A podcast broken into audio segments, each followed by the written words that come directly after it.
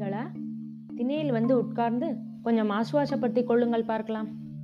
இன்று ஒரு ராஜா கதை சொல்லப் போகிறேன். ஒரு ஊரில் ஒரு ராஜா இருந்தார். அவருக்கு ஒரு நாள் ஒரு வினோதமான ஆசை ஏற்பட்டது. தன் அமைச்சரான அப்பாஜியிடம் அமைச்சரே இன்று மாலை ஆறு மணிக்குள் நம் தலைநகரை நீர் நன்றாக சுற்றி பார்த்து ஆறு முட்டாள்களின் விலாசத்தை குறித்து கொண்டு வர வேண்டும். என்று ஆணையிட்டார். முட்டாள்களின் முகவரி எதற்கு? என்று பணிவுடன் கேட்டார் அப்பாஜி. வீணாக விளக்கம் கேட்க வேண்டாம். சொன்னதை செய்யும் என்று அரசர் கண்டிப்பாக கூறினார். அரசர் விருப்பப்படி முட்டாள்களை தேடி அலைந்தார் அப்பாஜி. அந்தி நேரத்திற்குள் ஆறு முட்டாள்களை தேடி கண்டுபிடித்து அவர்கள் விலாசத்தை குறிக்க வேண்டுமே? எங்கே போவது? எப்படி முட்டாள்களை சந்திப்பது? அப்பாஜி இரண்டு மணி நேரம் மாறுவேடம் அணிந்து முட்டாள்களை தேடினார். யாரையும் காணோம். நகர எல்லையை ஒட்டிய மரத்தின் நிழலில் சிறிது நேரம் நின்றார் அப்போது ஒருவன் கழுதை மீது ஏறி வந்தான். அவன் தலை மீது ஒரு புல்கட்டினை சுமந்து கொண்டிருந்தான். ஐயா கழுதை மீது இருக்கும் நீர் ஏன் புல்கட்டினை சுமந்து கொண்டிருக்கிறீர்? என்று கேட்டார் அப்பாஜி. உமக்கு அறிவு இருக்கா? என் கழுதைக்கு வயதாகிவிட்டது. ரொம்பவும் தளர்ந்து விட்டது. அதனால் என்னை மட்டுமே என் கழுதையால் சுமக்க இயலும்.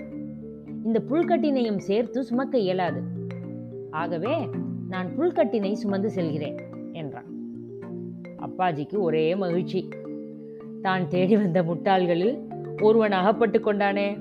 அவனிடம் சாமர்த்தியமாக பேசி அவனது விலாசத்தை கேட்டு குறித்து கொண்டான்.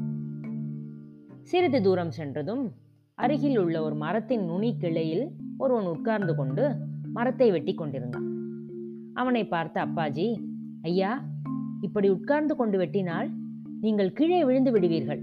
அந்த பக்கமாக உட்கார்ந்து வெட்டுங்கள் என்றார். ஏன்யா நான் என்ன மடையன்னு நினைச்சியா? நான் இப்படி உட்கார்ந்துக்கிட்டு மரத்தை வெட்டினா இந்த மரக்கிளை கீழே விழும். நீ உடனே தூக்கிக்கிட்டு ஓடலாம்னு பார்த்தியா? அதுக்காக தானே நான் இங்க உட்கார்ந்து வெட்டுறேன் என்றான். ச்சே உங்க புத்திசாலித்தனம் யாருக்கு அறியா வரும்? உங்க வீட்டு முகவரியை கொடுங்கள் என்று வாங்கி கொண்டார் அடுத்து பாட்டி ஒருத்தி அடுப்பை பற்ற வைக்க மிகவும் போராடி கொண்டிருந்தார் பாட்டி என்ன பிரச்சனை? என்றார் அப்பாஜி. ஐயா இது நல்லா காய்ஞ்ச விறகுதான். மண்ணெண்ணெய் இல்லை. தண்ணியும் மண்ணெண்ணையும் ஒரே மாதிரி தானே இருக்கு. அதனால இந்த விறகுகள்ல நல்லா தண்ணியை ஊத்தி எரிய வைக்க முயற்சி செய்கிறேன். எரியவே மாட்டேங்குது என்றார் ஆஹா அடுத்த ஆசாமி கிடைச்சிட்டான். சிரிச்சு கொண்டே அவளது முகவரியும் குறித்து கொண்டார் அப்பாஜி.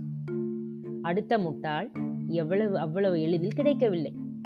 இன்னும் மூன்று முட்டாள்களை தேடியாக வேண்டும். ஒரு மணி நேரமே உள்ளது. அழுத்து போய் ஆற்றங்கரைக்கு சென்றார் அப்பாஜி. அங்கே ஒருவன் குளித்து முடித்துவிட்டு இங்கும் அங்கும் அலைந்து கொண்டிருந்தான். அப்பாஜி அவனிடம் தாங்கள் எதை தேடிக்கொண்டு அலைகிறீர்கள்? என்று விசாரித்தார். அவன் ஐயா நான் என் உடைகளையும் கொஞ்சம் பணத்தையும் ஒரு இடத்தில் வைத்துவிட்டு குளித்தேன்.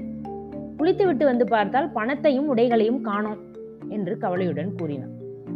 ஏதாவது அடையாளம் வைத்திருந்தாயா? என்று கேட்டார். ஆமாம் அடையாளத்தையும் காணோம் என்றான். என்ன அடையாளம் வைத்திருந்தாய்? வானத்தில் வெண்மேகம் ஒன்று இருந்தது. அதை அடையாளமாக கொண்டு அதன் அடியில் அவற்றை வைத்தேன். ஆஹாஹா என்ன புத்திசாலியா நீ. அவனது முட்டாள்தனத்தை புரிந்து கொண்ட அப்பாஜி அவன் பெயரோடு விலாசத்தையும் குறித்து கொண்டார். மாலை ஆறு மணி அப்பாஜி அரசனிடம் விரைந்து சென்றார். நான்கு முட்டாள்களுடைய விலாசத்தையும் கொடுத்தார். அரசர் அவற்றை பார்த்தார். முட்டாள்களின் விவரங்களை அறிந்து ரசித்து சிரித்த அரசன் அமைச்சரே இன்னும் இரண்டு முட்டாள்களின் விலாசம் எங்கே? என்று கேட்டார். அப்பாஜி அரசே ஒரு பெரிய சாம்ராஜ்யத்தின் மந்திரி நாள் முழுவதும் முட்டாள்களை தேடிக்கொண்டு அலைந்தது முட்டாள்தனம் அல்லவா? ஆகவே எனது விலாசத்தை ஐந்தாவதாக எழுதிக் கொள்ளுங்கள் என்று பணிவோடு வேண்டினார். அரசரும் அப்பாஜியின் முகவரியை எழுதி கொண்டார். பிறகு அமைச்சரே ஆறாவது முட்டாளின் விலாசம் எங்கே? என்று அரசர் ஆர்வத்துடன் கேட்டார். அரசே கோபித்துக் கொள்ளாதீர்கள். உங்கள் விலாசம் உங்களுக்கு தெரியாதா? ஒரு நாட்டில் அமைச்சருக்கு என்ன வேலை கொடுக்க வேண்டும் என்று ஒரு ஒழுங்கு கிடையாதா? நாம் அறிவாளிகளை தேடி கண்டுபிடித்து அவர்களால் பல நன்மைகளை பெற வேண்டுமே தவிர முட்டாள்களை தேடி கண்டுபிடித்து அவர்களது தொடர்பால் நம்மையும் முட்டாளாக்கிக் கொள்ளக்கூடாதல்லவா என்று உருக்கமாக கூறினார். அரசனுக்கு தான் செய்த தவறு புரிந்துவிட்டது. தன் கையில் இருந்த நான்கு முட்டாள்களின் விலாசத்தையும் உடனே கிழித்து எறிந்தார். அப்பாஜியின் அறிவு கூர்மையையும் துணிச்சலையும் பாராட்டி அவருக்கு பரிசு அளித்தார்.